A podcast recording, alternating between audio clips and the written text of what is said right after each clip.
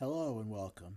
Thanks for joining me as I share with you a cautionary tale and several excruciating acts regarding major life decisions. Let's talk about a time when I let my emotions completely overtake my logic. When the desire to make a difference, do my part to make the world a little better place, blinded me with what was in retrospect a big old mistake pie surrounded with all sorts of red flags. We'll share how it nearly landed me arrested and beat up in the same day because apparently the other hints leading up to that day weren't quite enough.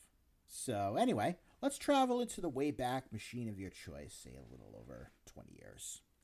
Here we'll find me in my mid 20s, looking for something to establish myself in some degree of a life that I wanted rather than settling for the scraps I was offered.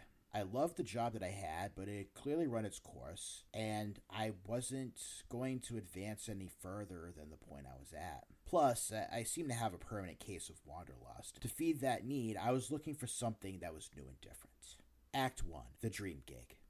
I found it, or so I thought. As if it were fate, I answered a one ad looking for management trainees for a missing children's organization.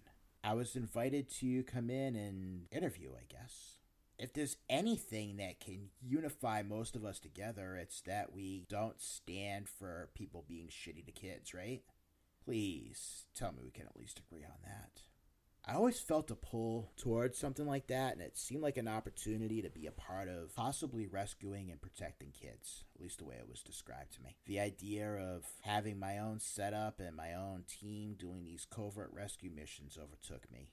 It played to my sense of justice, independence, and apparently my desire to start a CBS crime drama. After the interview, which was really more about me watching videos about all the cool shit that they did, having all these impulses primed, plus, there was the impression that I would be able to do some cool programs where we could teach kids how to be safe. Yes, I would be able to work with kids too. That was it. This was my destiny. And they talked about all the perks that would come with having my own operation. I was going to be set up, could have been anywhere in the country. I would have been a manager of an office. I would make a salary at least four times what I was currently making.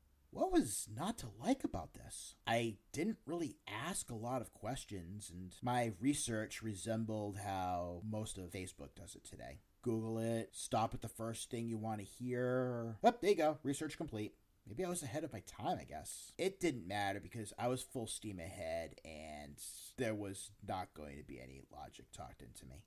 I gave my notice at the job I was currently at, and I would not listen to anyone who had any degree of questions. And there are a lot of people that had a lot of questions. The fact that I had absolutely no answers to any of their questions was irrelevant. I was about to be living the dream, damn it walking through a hall of red flags, not picking up on the fact that these were red flags. I completed my obligatory two weeks and then said what felt like final goodbyes at the old gig. Might have ran my mouth a little too much in my exit interview with Human Resources, and then off I rode into the sunset. There were a lot of wonderful souls that I would miss there immensely, yet it was time to begin this exciting new adventure. Act 2 Ignoring Red Flags. On to Monday morning. I showed up at the office that I had gone to for my interview, ready to roll, except there was nobody there. Next red flag. About 30 minutes later, an incredibly young, very green young lady who was not the one who interviewed me who seemed nice, but also seemed way the hell over her head, came in frazzled. She told me that they moved to a new location, gave me the address and directions, and off I went. Another giant red flag. And I arrived. I met everyone else who was there with me, and they were mostly about my age. A few that were older, but mostly around my age. All just as eager, just as filled with dreams. We were ready to start our training, and I also noticed that this was far from an actual office like the last place, more like a corner of an old mill. Actually, it was a corner of an old mill with dividers put up to separate it from the rest of the mill, which was very eerily empty. Like if I ventured too far, a slasher movie was going to play out or something. I did notice that there was absolutely nobody there who was in the office when I went for my interview, which is uh, hell of a lot of turnover for just two weeks, but absolutely no one. The red flags, the red was so bright, getting brighter. Oh, and our training. Oh, our training. We were going out to sell t shirts. Our training consisted of practicing our sales pitch and getting it down. Once we practiced it and did this rah rah motivational exercise, we were partnered up and off we went. How was this part of what I needed to know? Because I was told I had to learn to fundraise, and now I was starting to hit a point where I should be getting run over by angry bulls because there was so much red around me. Although, to be fair, I probably would have missed that as well.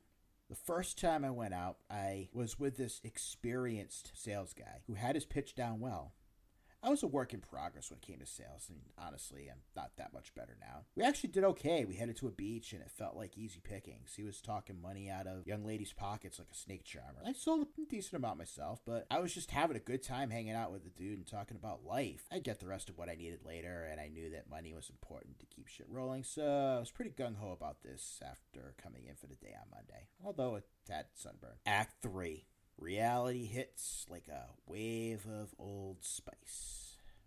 Then came Tuesday. Oh, Tuesday, the day that all the red flags decided to pile on top of me and try to suffocate me, and eventually I did finally realize that they were there. The experienced guy vanished. No trace, no explanation. And I had a new partner who was as sales nuanced as I was, and also wore enough Old Spice for about 10 of us. Seriously, must have smelled us coming a mile away. Tuesday's destination was a seaside shopping area. People are already shopping, right? So, of course, they are to be willing to spend money. Why wouldn't they spend money on t shirts? Well, about that. This did not go so well. A whole lot of no. And I was suddenly about 63 times less charming than I was yesterday. Did I get an Old Spice contact high that threw me off of my game?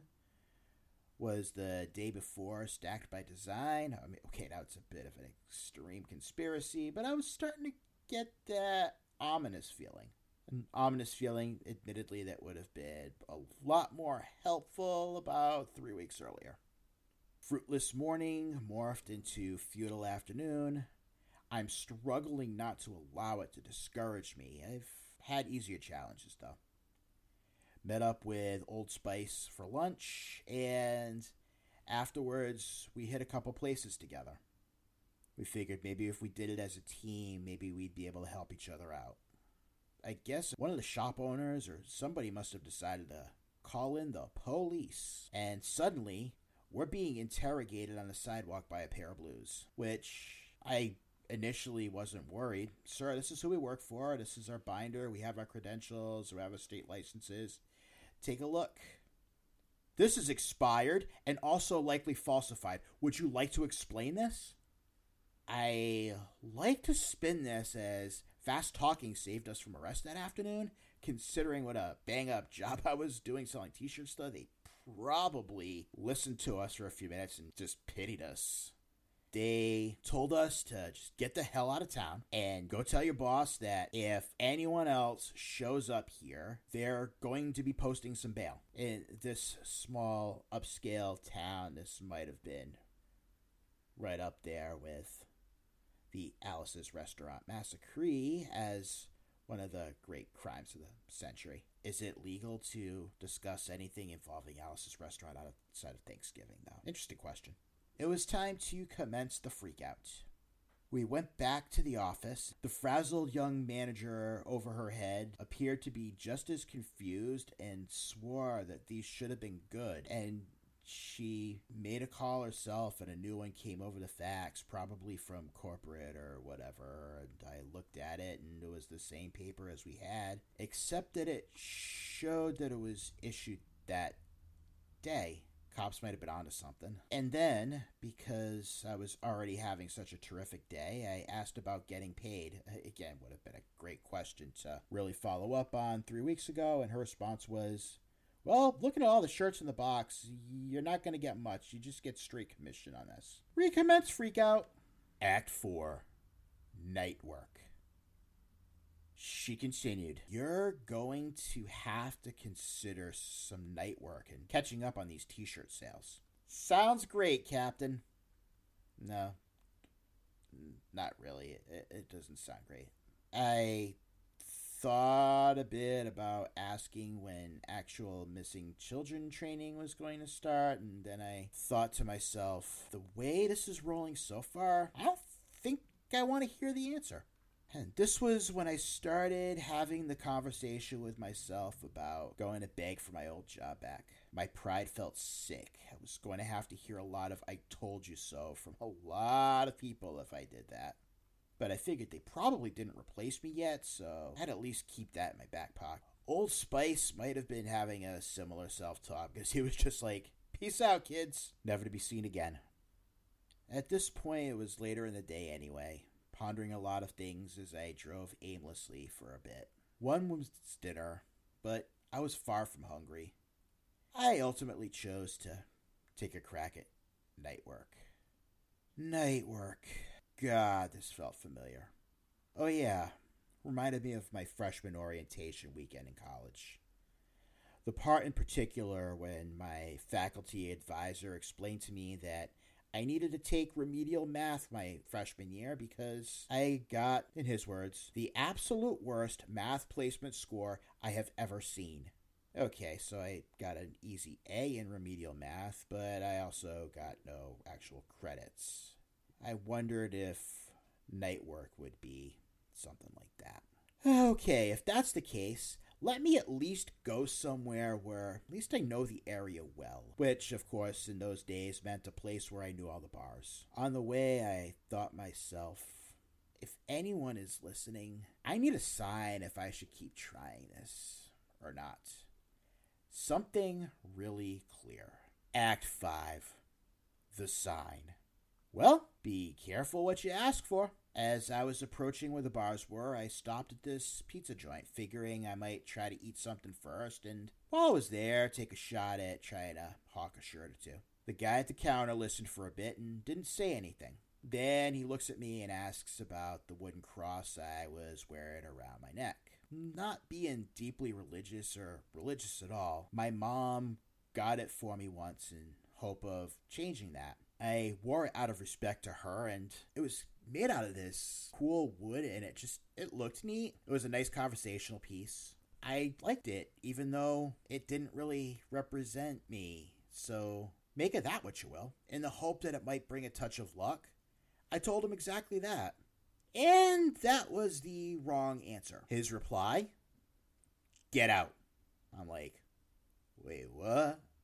And then he screams at me like a demon possessed get the fuck out and comes flying over the counter after me. I guess I wasn't going to be getting any pizza. So, seeing my imminent death, I bolted to my car and I peeled out of there before I became some kind of pizza topping. As I was leaving the parking lot, he comes flying at me like a raging bull. Maybe he was reacting to all the red flags I missed earlier. And I actually almost hit him on the way out that was my clear sign that even my young, oblivious ass couldn't miss. Screw nightwear, screw t shirts, screw whatever the hell this was that I thought was a missing children agency that was, I guess, some kind of a scam. Screw all this shit. I just went home. Act 6 Humbled. Next day, tail between my legs, I went and begged for my old gig back. Human Resources thought they were going to teach me a lesson and make me squirm over it for a few days. Except the HR manager got sick of people flooding her office telling her to cut the shit and bring me back. I got a call. I didn't realize just how popular you were here. Let's just document this as a week long unpaid absence. We'll throw out the other status and pretend you never quit. We'll see you on Monday there were a lot of incredibly happy people who felt bad for me, but also were happy that I was sticking around after all. Only one or two people made any kind of snotty comment. Well, one in particular. But that was just what she did to everybody, so I couldn't even take that personally.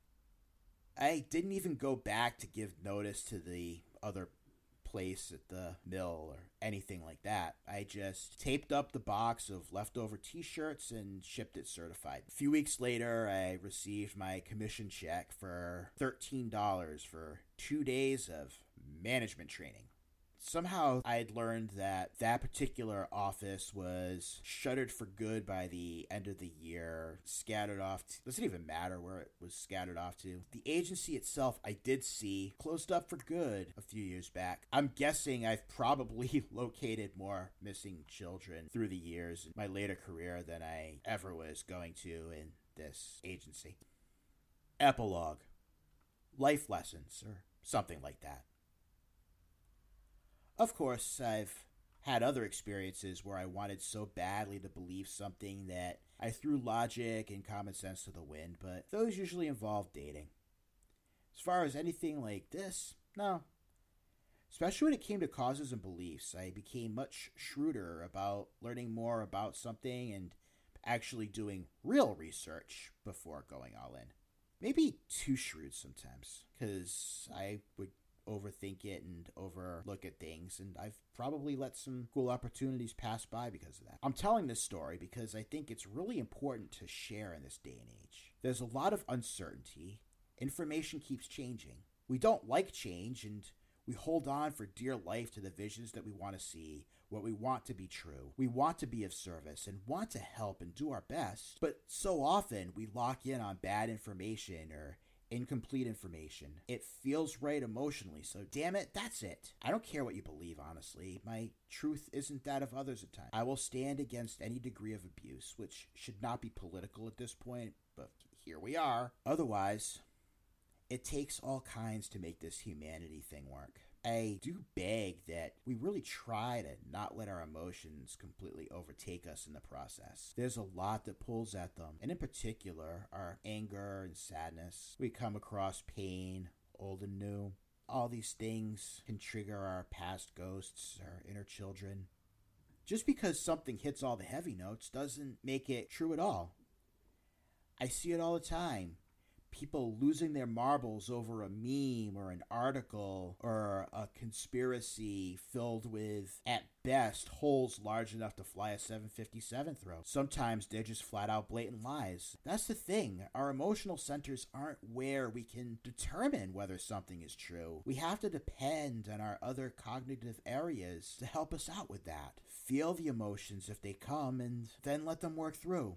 Seriously, let this be a tale of caution and let's be polite and say naivete about what can possibly happen when you don't let that craziness work itself through before making a major life decision, before taking an action, before sharing the post, before saying the thing, before sending the money or taking the job or going all in into that relationship. Anyway, I hope that you enjoyed this story a hell of a lot more than I did living it. Thanks for listening.